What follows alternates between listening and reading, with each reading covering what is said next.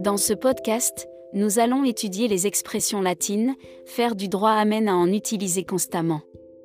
Si vous devez utiliser une maxime en latin, vous ne devrez commettre aucune erreur dans leur formulation. Pour rappel, elle doit être mise en italique. Voici une liste de citations que vous pourrez placer dans vos copies. Ad hoc signifie pour cela. Ad litem signifie pour le procès. Ad validitatem signifie à titre de validité.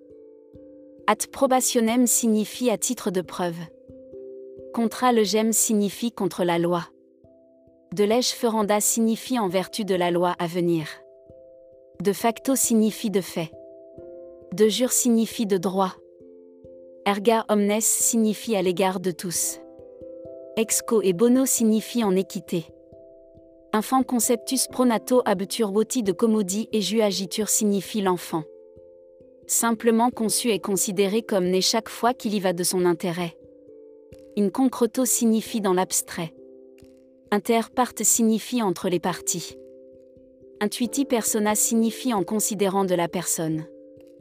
Jus cogens signifie règle impérative. Obiter dictum signifie soit dit en passant. Pacta sunt servanda signifie les conventions doivent être respectées. Pro bono signifie pour le bien public.